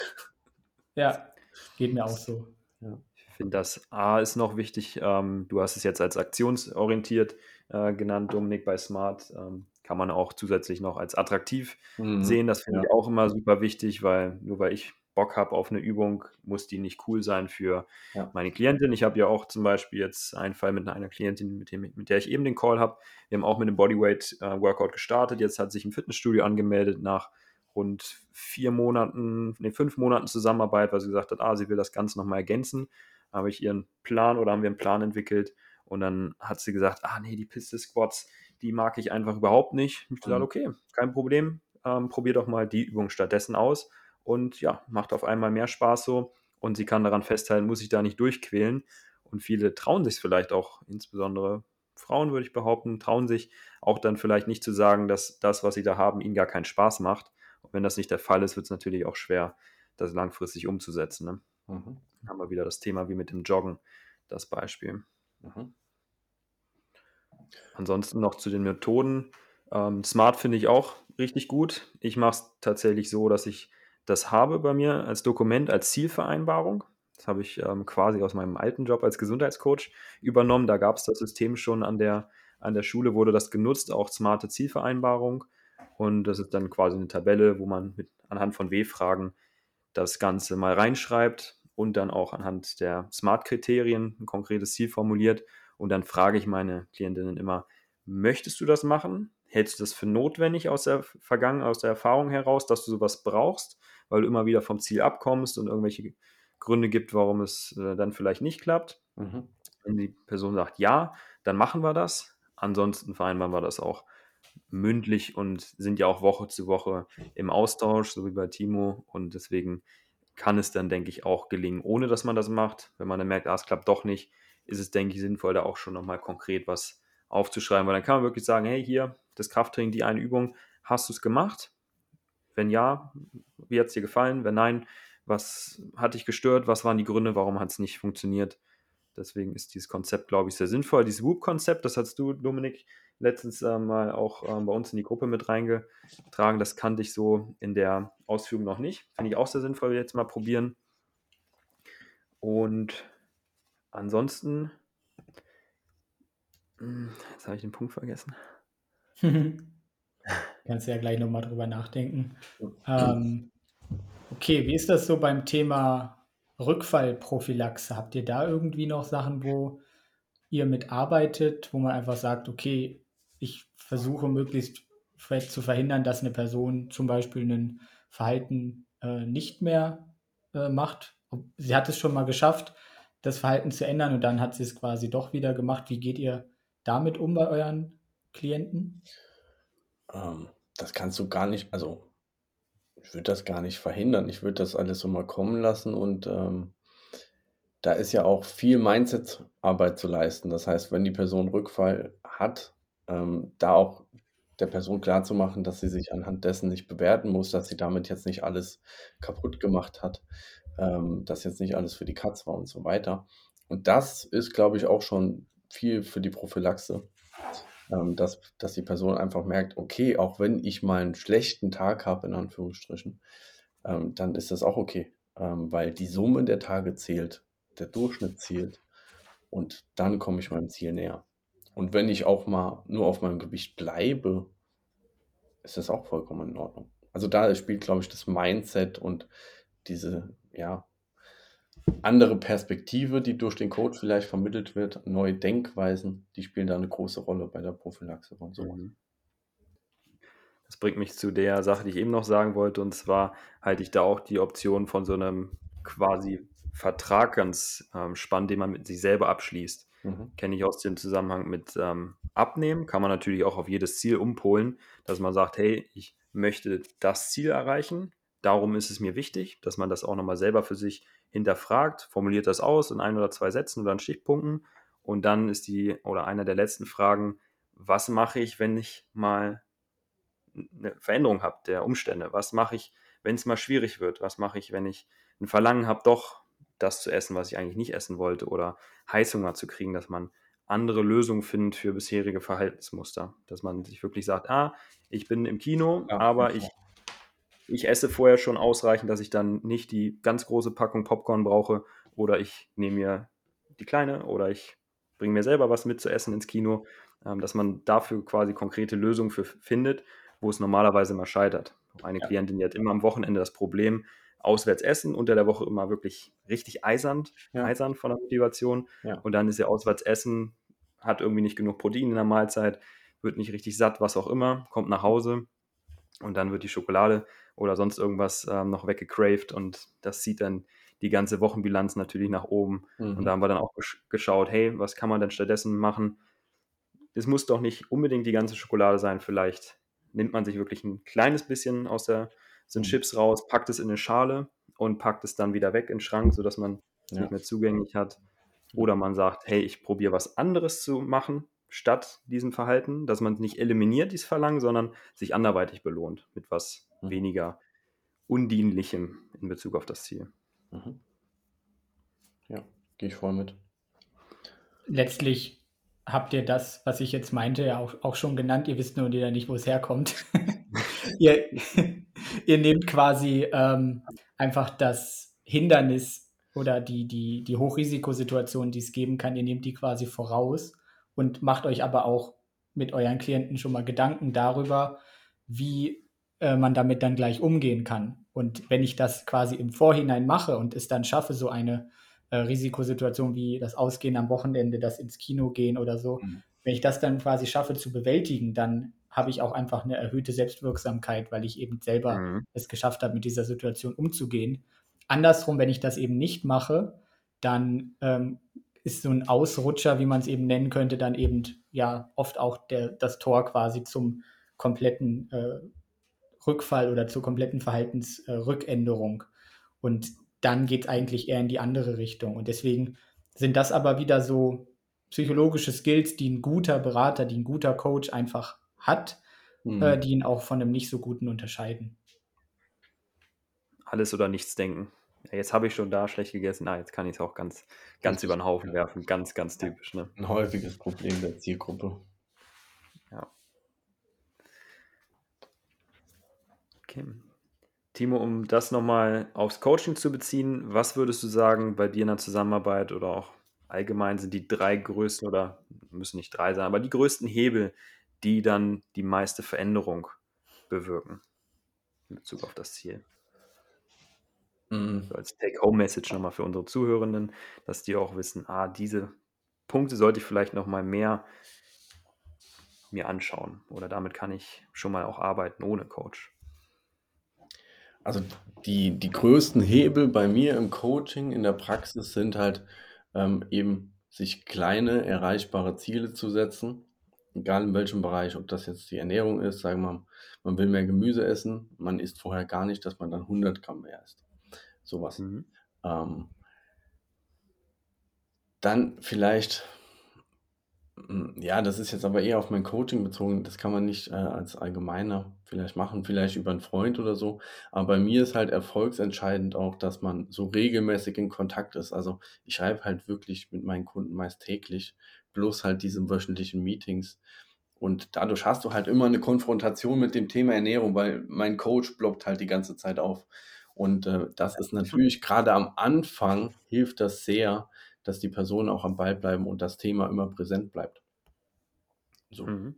Ähm, ja, und äh, dann eben die. Würdest du sagen, kurz auf darauf zurückbeziehend, äh, ja. dass das eine Methode ist, die du aktiv anwendest oder sind es die Leute, die, deine Klientinnen, die auf dich zukommen, weil du ihnen das gesagt hast, dass sie es machen sollen? Oder machst du das auch unabhängig davon, ob beides. Äh, wir machen beides. Also sie okay. soll mir immer schreiben, wenn was ist. Und ich merke automatisch, wer rückt in den Hintergrund, wer meldet sich so, dann nicht. Dann weiß man auch meistens schon als Coach, okay, da ist irgendwas im Argen. Ja. Und ähm, dann schreibe ich den auch. Mhm. Also das ja, ist proaktiv von mir und äh, von denen auch proaktiv. Das halte ich auf jeden Fall für einen großen Hebel. Also das würde ich doch auch relativ allgemeingültig sehen. Und das hast du halt bei, viel, bei vielen äh, Coaches nicht so, ähm, würde ich jetzt mal sagen. Also das ist schon, auch wenn das so was Einfaches ist, ein Alleinstellungsmerkmal von Coaches, die, die das halt anbieten.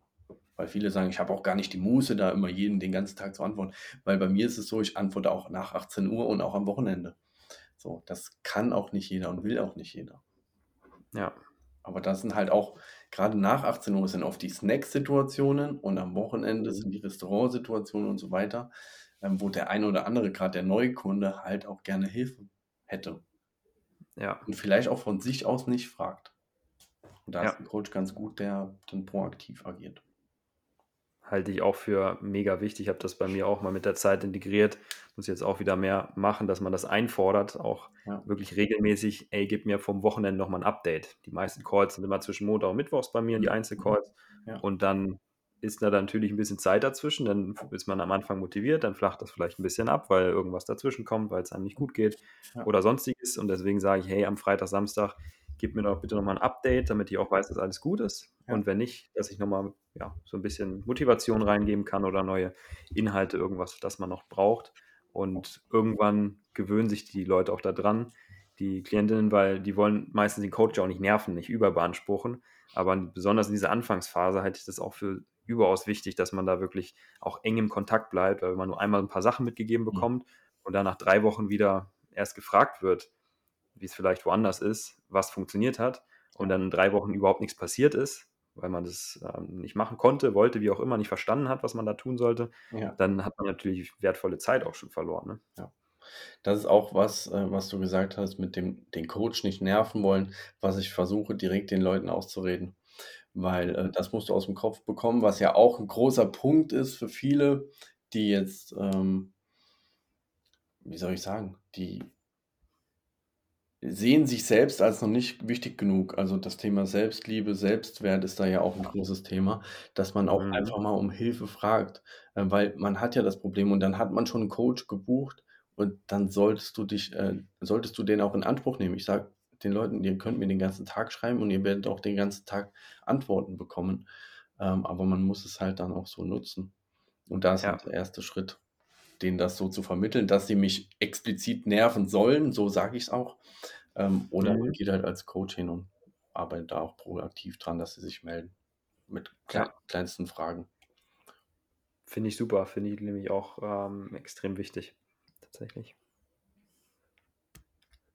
Hast du noch weitere Hebel oder würdest du sagen, das sind so die beiden wichtigsten Sachen, die Mikrogewohnheiten plus Kommunikation, enge Kommunikation bzw. gute Beziehung auch im Coaching. Ja, der Hebel ist halt auch wirklich Spaß entwickeln. Also auch in der, also wenn es jetzt zum Coaching ist, die Beziehung zum Coach, das muss alles locker sein. Also ich bin halt ein lockerer Typ, man sieht es auch an meinen Reels. Ich ähm, nehme das Thema alles nicht zu ernst. Heißt jetzt nicht, dass ich unseriös bin, das hat auch schon der eine oder andere versucht, mir ähm, zu unterstellen, aber ähm, ich sehe halt einfach nicht den Grund, dass man alles immer so ernst nehmen soll und nur faktenbasiert arbeiten kann äh, und das halt Humor ausschließt zum Beispiel. Deshalb, man sollte da auch immer Spaß an der ganzen Sache haben und demnach sein Training so gestalten, seine Ernährung so gestalten. Und das kann für jeden unterschiedlich aussehen. Und das ist für mich langfristig mit einer der größten Hebel, weil das wiederum auch wie die anderen Punkte in die Umsetzbarkeit auch mit reinspielt. Mhm. Das bedingt sich auch alles gegenseitig. Ja, genau. Aber sonst, ähm, man könnte jetzt explizit auf gewisse Maßnahmen eingehen, also Ernährung, was sind da so die größten Hebel? Eine ausgewogene, abwechslungsreiche Ernährung, hauptsächlich pflanzenbasiert für mich, Köstler. Ja, damit hätten wir was. Aber, Klingt simpel, ist aber doch in der Umsetzung dann oft eine Herausforderung. Ja, genau, ja. Ähm, deswegen komme ich halt auch mit so Tipps meistens nicht um die Ecke, weil das bringt keinem was weil man da einfach zu überfordert ist, weil es zu einfach schon ist. Du musst einfach nur weniger essen und dich mehr bewegen. Richtig. Tschüss. Das macht dann 200 Euro. ja, easy. Ganz easy. Gut. Hast du noch Fragen, Dominik? Nee, ich glaube, das äh, reicht soweit erstmal. Ich denke, da haben wir viele ähm, ja, Punkte genannt, wo man auch einfach jetzt nochmal drüber nachdenken kann, wenn man es gehört hat als ähm, schon tätiger Coach oder wenn man es eben als ja, Klient, Ratsuchender gehört hat, äh, worauf man eben dann achten muss, kann sein Coach, den man aktuell hat, vielleicht einfach nochmal neu begutachten und schauen, ne? hat er diese ganzen Skills, hat er sie vielleicht nicht, hat er Ähm, hat er da Ahnung? Hat er diese psychologischen und kommunikativen Skills, die es einfach braucht? Ist er mhm. ähm, ja auch einfach von der Grundhaltung her so, dass er mir eine Veränderung zutraut oder ist er eigentlich eher negativ eingestellt, was das angeht und traut mir das eigentlich auch gar nicht zu? Ähm, genau, ich denke, das, das reicht soweit. Mhm. Ja, da waren jetzt ganz viele Punkte immer mal wieder zwischendrin. Vielleicht können wir die halt auch nochmal zusammenfassen, woran man festmacht. Äh, oder mhm. wie finde ich den passenden Coach für mich? Ich kann ja einfach mal ein paar Punkte nennen, die mir jetzt eben da einfallen, dann könnt ihr noch ergänzen, würde ich mhm. sagen. Mhm. Also ich würde sagen, auf jeden Fall schauen, dass die Person eine wirkliche Fachausbildung hat. Wenn ihr einen Trainer sucht, einen Coach, wenn es eben ums Thema Sport geht, dann sollte die Person halt schon irgendwie meinetwegen Physiotherapeut sein oder Sportwissenschaftler zum Beispiel, also da irgendwie wirklich fundierte Ausbildung haben. Wir haben da ja auch schon mit dem Kevin König von der DKKA drüber gesprochen, mhm. dass eben so Fitnesstrainer A-Lizenz, äh, B-Lizenz, was auch immer, dass das eben nicht ausreicht, um mit Menschen zu sprechen und zu arbeiten. Also die, die fachliche Ausbildung über ein Studium, über eine Ausbildung sollte einfach denke ich, da sein. Dann noch Zusatzausbildungen, Fortbildungen in dem Bereich, in dem ihr euch einfach bewegt. Also wenn es um Fußball geht, dann meinetwegen da noch was. Wenn es um Bodybuilding geht, dann da noch was. Ähm, dann auch einfach, wie kommuniziere ich mit Menschen? Wie berate ich Menschen? Das ist ganz, ganz wichtig. Äh, wie ist die Psychologie hinter einer Verhaltensänderung? Das sind ähm, Dinge, die man wissen muss. Man muss natürlich nicht wissen, wie heißt Modell XY, aber dass ich mhm. einfach danach handle in einem gewissen Rahmen, das finde ich ganz, ganz wichtig. Mhm. Ähm, und ja, dann gibt es ja die paar Red Flags, die wir genannt haben. Also nicht nur gucken, wie sieht die Person aus, ähm, sondern eben auch schauen, was hat sie eben für einen Background zum Beispiel. Ähm, wenn sie nach festen Plänen, nach Schema X arbeitet, ist das auch so eine Red Flag, die man beachten sollte. Mhm. Äh, fallen euch noch Red Flags ein, die wir noch mal kurz wiederholen müssen? Ähm, bestimmte Ernährungsformen haben wir gesagt, wenn man jetzt exklusiven Anspruch auf eine Low-Carb-Ernährung zum Beispiel ja. Ähm, ja. da einfordert, das wäre eine Red Flag, wenn man ganz absolute Aussagen trifft oder klare Versprechungen macht oder mhm.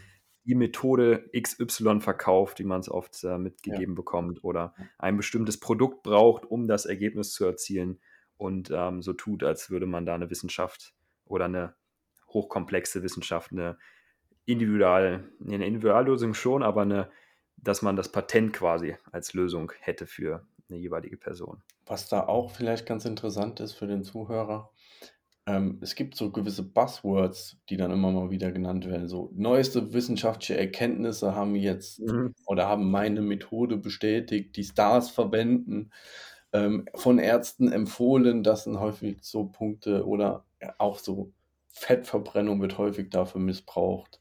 Äh, Fettburning, also Sachen. Wenn ihr sowas zu viel hört, könnt ihr davon ausgehen, dass das Schmutz ist. Oder was dir Ärzte verschweigen, was dir dein ja. oh, oh, oh, bisheriger Coach verschwiegen hat oder irgendwie sowas, als ob man. Pharmaindustrie, die, äh, was dir die Abnehmindustrie verschweigt und so ein Kram, alles. Ja was du auch noch gesagt hattest, Timo, sind diese esoterischen Sachen. Also wenn jemand damit Detox, Darmreinigung ähm, und Hormonbalance höre ich jetzt auch ganz oh ja. viel. Das sind ganz schwierige Themen, wo man auch ähm, aufpassen sollte. Ja. Auch wenn es auch einfach, ja. wenn es auch einfach grundsätzlich gegen das geht, was man eben ja als Konsens bezeichnen kann. Also wenn eine Person wirklich kommt und sagt, Mensch, Obst ist ungesund, äh, hier bitte nur noch Butter essen im Ernährungsbereich jetzt oder äh, Krafttraining ist auf jeden Fall ungesund für die Gelenke, mhm. meinetwegen. Äh, das, das sind alles dann, wenn es genau gegenteilig geht zu dem, was man denkt, hm, das habe ich eigentlich schon mal gehört, das scheint mir richtig zu sein. Wenn es da genau gegenteilig geht, dann ist es eben meistens doch auch unseriös. Yes, das stimmt.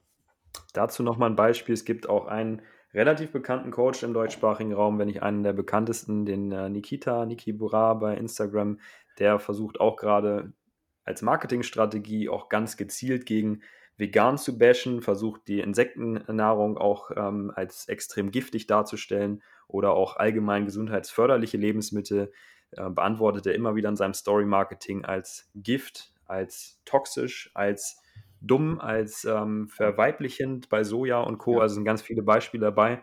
Und ähm, was ich damit nur sagen will, viele nutzen das auch gezielt als Marketingstrategie, ja. dass man genau entgegengesetzt von dem, was ja. man eigentlich denkt, argumentiert, damit man eben so aufmerksam wird und die Inhalte als interessant wahrgenommen werden. Und wenn diese Person dann auch noch ähm, braun gebranntes, weiße Zähne hat, lange, kräftige Haare und auch extrem viel Muskelmasse, dann denkt man natürlich, oh, die Person, die scheint ja doch irgendwie recht zu haben, hat ja. Biochemie studiert. Ähm, also ihr kann ich auf jeden Fall vertrauen. Und wenn man sich dann noch noch God of Hormones nennt, ähm, dann sagt das, glaube ich, alles, dass man sich da auch als Experte Nummer eins darstellen möchte. Sehr schwierig, ja. ja. Polarisieren, ähm, das ja. wollen die meisten da ja nur als Markt. Ich würde auch sagen, wenn man versucht, mit Angst zu arbeiten, das ist mhm. auch eher was, was äh, verhaltenspsychologisch zum Beispiel auch überhaupt nicht funktioniert, in dem Sinne, dass ich damit keine nachhaltige Verhaltensänderung hinbekomme. Ich muss dann ein positives Verhalten verstärken und nicht Angst vor einem negativen Verhalten machen, denn sonst hätten wir ja schon gar keine Raucher mehr, denn wir haben ja die Schockbilder auf den Verpackungen schon seit Jahren, aber es mhm. rauchen ja immer noch Leute. Mhm. Äh, also wer mit Angst, ja, weiß ich gerade die Zahlen nicht, aber wer mit Angst arbeitet, ne, auch dann sagt, das ist giftig, das ist toxisch oder so, mhm. das ist auch wirklich eine Red Flag. Definitiv. Ansonsten noch eine Sache zur Zusammenfassung vom Anfang. Äh, wer ein Coaching braucht, kann man schwer pauschalisieren. Sowohl mit einem relativ niedrigen Wissensstand als auch mit viel Wissen kann Coaching sehr Sinn machen. Ja. Ich würde mal behaupten, oder das hast du, glaube ich, auch gesagt, wenn man noch nicht da ist, wo man hinkommen möchte, wenn man da Schwierigkeiten hat, noch keine Leichtigkeit drin hat und einfach sich auf der, auf der Stelle tritt, dann kann Coach sehr sinnvoll sein. Und wenn man auch die Bereitschaft mitbringt, da auch sich zu verändern, auch offen dafür ist, das Stichwort hatten wir letztens auch schon mal im Podcast, ob eine Person auch coachable ist, ob man auch bereit ja, ist, selber Veränderung ähm, zu initiieren und nicht nur erwartet, dass der Coach die Lösung quasi selber für einen umsetzt und man dann ja nur dafür die Lösung bezahlt. Also man wird, man muss bereit sein, mit der Unterstützung dann auch selber aktiv zu sein. Das wäre, denke ich, auch noch eine wichtige Sache. Definitiv. Gut, und sonst von den Hebeln hat es am Ende gesagt, am Anfang am Ende eben noch gesagt, ähm, Mikromanagement, äh, nicht Mikromanagement, ähm, Mini-Gewohnheiten integrieren, mhm. eine gute Kommunikation, das ist wichtig und eine gute Beziehung, um da wirklich langfristige Ziele erreichen zu können. Genau, das ist vielleicht auch noch sehr wichtig. Ähm, beobachtet den Coach vielleicht mal eine Weile, guckt, ob ihr mit dem relaten könnt, ob der zu euch passt. Da ist vielleicht auch was Fernes von der Expertise passen seine Werte zu deinen Werten? Ähm, ist seine Art, passt die dir wie bei mir jetzt? Ich habe eben gesagt, ähm, ich wende halt gerne mal auch ein bisschen Humor an, ähm, bin da halt nicht so der ernste Typ. Das muss dir halt auch passen. Demnach muss der Coach auch zu dir passen. Ähm, mhm. Demnach kann ich nur jedem empfehlen, mal eine Zeit lang zu beobachten, einfach gucken, was er macht. Und wenn du ein gutes Gefühl dabei hast, zusätzlich zu dem, was wir vorher schon genannt haben, dann einfach mal ein Gespräch buchen. Ähm, das ist dann eh erstmal so ein unverbindlicher Austausch bei uns allen hier. Und dann findet man raus, ob das passt. Also ich kann auch sagen, äh, so wie ihr auch wahrscheinlich, man lehnt halt immer mal wieder Leute ab, weil es auch also nicht passt, weil man da auch sich selber schützen muss oder halt auch der Person sagen muss, du hast ich auch erst letztens wieder, du brauchst keinen Coach. Aber hm. dafür ist halt dann auch ein Gespräch mal ganz gut, weil jemand mit Expertise kann dir halt auch sagen, ob es sinnvoll ist oder nicht. Vielleicht magst du nochmal sagen, ja. was äh, das Merkmal war für die Person, dass sie keinen Couch braucht, deiner Meinung nach? Ähm, ja, die hat mir eigentlich schon relativ gut da, also da ging es jetzt um Sportler, der halt für sich Sport macht zu Hause, hat mir seinen Trainingsplan und so eigentlich schon offengelegt, hat auch gesagt, bei der Ernährung macht das so und so und er hat jetzt schon, hat den, ich glaube, seit November oder Oktober hat er schon immensen Abnehmerfolg. Da ging es jetzt nur, das weiterzumachen. Ähm, und da habe ich gesagt, ja, du, ähm, das funktioniert so. Warum soll ich, was, was soll ich jetzt machen? Also dann kann ich dir gar nicht helfen. Wenn es funktioniert, funktioniert es. Weil der hatte da eigentlich kein Thema. Der wollte da auch nur noch mal gucken, ob da noch was ist, was er vergessen hat. Mhm. Oder was er übersehen hat vielleicht. Klar, hätte ich da auch ein paar Sachen noch optimieren können. Ähm, er hätte auf jeden Fall auch einiges mitgenommen noch zusätzlich, weil ich ähm, halt über alles nochmal drüber gucke und auch im Detail, gerade beim Training auch. Aber ähm, das ist jetzt nichts, wo ich sage, dass das Coaching bringt ihm jetzt mehr Erfolg. Vielleicht in kürzerer Zeit nochmal mehr, aber da eben nicht. Oder halt viele, die halt nicht coachable sind, die halt denken, dass man denen vom Popo abgefallen ist, dass die halt mit einem reden können, als müsste man die bedienen so. Ich mir denke, ich habe mir mein Leben hier ausgesucht, ich mache das, weil ich das gerne mache. Und wer so mit mir ist, braucht das gar nicht anfangen. Ähm, das sind so Fälle, wo man ablehnt. Oder halt einfach, wo zu unrealistisch ähm, das Ganze, ja, wo das Ziel zu unrealistisch ist, wo man mhm gewisses Ergebnis in einer gewissen Zeit haben will und dann auch gleich schon diktieren will, wie man, wie das aussehen soll, der Weg und so weiter. So, so Fälle lehne ich halt in der Regel ab. Mhm, wenn man dann auch schon vorher wahrscheinlich weiß, kennst du auch aus der Erfahrung, ähm, machst das schon ein paar Jahre, dass das dann auch für beide Seiten keinen Spaß macht in der Zusammenarbeit. Ne?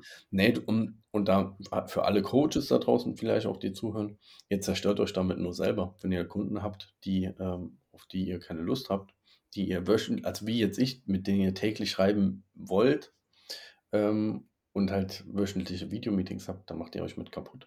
Und das wirkt sich aufs ganze Coaching aus. Und ist es das wert, den einen oder anderen Kunden dann mehr zu betreuen, dafür, dass die Hauptzahl der Kunden dann schlechter betreut wird? Ich glaube nicht.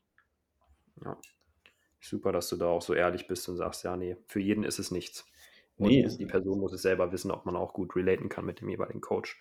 Nee, Finde ich auch ganz wichtig wer so denkt, ist halt auch langfristig nicht erfolgreich, weil äh, so Leute bringst du ab.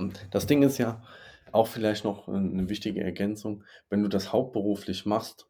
Ich lebe davon, dass Leute mich weiterempfehlen, auch mitunter. Und dass sie das, was ich mache, gut finden. Und wenn ich da jemanden habe, den ich absolut nicht coachen kann, den ich, zu dem ich auch dann keinen Zugang kriege, dann kriege ich keine Empfehlung von ihm im Bekanntenkreis, keine Empfehlung online und keine Bewertung und so weiter. Und dann habe ich nur Nachteile. Deswegen macht das für mich absolut keinen Sinn, auch so jemanden zu betreuen. Aber für viele Influencer und Coaches wiederum schon, weil die schicken ja nur PDFs raus und die haben ja keinen Stress mit so Leuten. Ich würde noch mal ergänzen zu dem, was du eben gesagt hast, äh, dass man mit einer Person relaten muss, äh, sagen, da das ist auch ein Merkmal von einem guten Coach, von einem guten Berater, dass du eben gut mit der Person, mit der du arbeitest, eben dann klarkommst, aber jetzt nicht in dem Sinne, dass du genau die gleichen Werte haben musst wie diese Person und auch nicht den gleichen Humor, meinetwegen. Ja. Das ist natürlich von Vorteil, klar, aber ein, ich kann als Berater, als Coach mit einer Person zusammenarbeiten, die ganz andere Werte hat als ich, die auch ganz anders drauf ist und trotzdem bin ich eben akzeptierend, ich bin empathisch, ich bin wertschätzend. Ich versuche nicht meine Werte über die Werte der Person zu stülpen und kann dann eben mit einer Person gut arbeiten, obwohl ich sie vielleicht ähm, als Mensch auch gar nicht ähm, als Freund haben wollen würde. Also das macht auch einen guten Berater aus, da trotzdem dann gut arbeiten zu können. Manchmal sind die, die die, die schlechtesten Menschenfreunde sind, dann doch gute Berater. Klar, würde ich auch so sehen. Gut, Timo, hast du noch eine Sache vielleicht, die du unseren Zuhörenden mitgeben wollen würdest, direkt umzusetzen? Wovon sie auf jeden Fall profitieren. Zum, um direkt umzusetzen. Mhm. Im Bereich Ernährungscoaching. Oder kann aber auch was anderes sein, wenn du sagst, das fällt dir gerade ein, was auch sehr nützlich ist im Sinne der Gesundheit. Oder des Fortschritts. Also, was wahrscheinlich sehr unterschätzt ist, das habe ich am Anfang schon gesagt, wenn du Schwierigkeiten hast mit der Ernährung oder auch vielleicht mit dem Thema Training, starte erstmal mit dem Thema Bewusstsein. Das heißt, Fototagebuch ist super unterschätzt. Fotografiere einfach alles, was in deinem Schlund landet und schau dir das am Ende des Tages oder am Ende der Woche an und mach dir vielleicht ein paar Notizen und schau, was du verbessern willst. Und genauso beim Training, wenn du schon trainierst, auch gerade die Krafttrainierenden, ähm, schau dir dein Training mal an, film's ab und reflektier dich selber. sieht es so aus, wie ich selber mich, wie es sich nach innen anfühlt, weil da ist häufig der Punkt, ähm, das kommt aber jetzt auch eher aus dem Wettkampfbereich, es wird nicht so trainiert, wie man, wie man äh, trainieren sollte, also bis zur Belastungsgrenze. Deswegen werden da auch keine Fortschritte gemacht. Und da ist halt auch bei beidem das Bewusstsein erstmal wieder notwendig und da sind halt Bilder und Videos unschlagbar. Und das kannst du auch selber sofort morgen starten. Und nach dem Bewusstsein kannst du dann ein, ja, Eigenmaßnahmen ableiten. Sehr, sehr wertvoll, sowohl für die Ernährung als auch fürs Training, würde ich absolut so unterstreichen. Okay, dann bedanke ich mich ganz, ganz herzlich, Timo. Waren super wertvolle Inhalte hier mit dabei, gute Impulse, die man auch, glaube ich, direkt umsetzen kann. Mhm. Nicht nur irgendwelche mal, Insights in dein Coaching, was dann aber nicht nützlich ist, sondern Sachen, die einem jetzt auch direkt helfen können, wie jetzt auch das zum Abschluss nochmal, dass man sich auch so oder so schon mal auf die Reise machen kann. Dich kann man bei Instagram finden, Timo Wagner. Du kannst ja, vielleicht deinen Namen hier Timo auch nochmal. X Wagner. Mein Name war leider schon vergeben. genau. Ähm, da findet man mich, da bin ich auch sehr aktiv auf Facebook, sonst auch. TikTok auch. Ui. Ähm, das weiß ich auch gar nicht. Alles bespiele ich da, was geht. Ja. Und ich danke auch sehr, dass ich die Möglichkeit hatte hier. Ähm, ihr macht einen super Job. Finde es toll, dass ihr findet, dass mein, die Sachen, die ich mache, auch nicht verkehrt sind. Äh, ja, und danke freue mich vielleicht über einen weiteren Austausch in Zukunft. Da auch. Sehr gerne. Bis zum Auf nächsten jeden Mal. Fall. Dann würde ich sagen, bis zum nächsten Mal. Yes, bis dann. Dieser Podcast wurde präsentiert von TrueV, vegane Nahrungsergänzung für ein gesundes und sportliches Leben.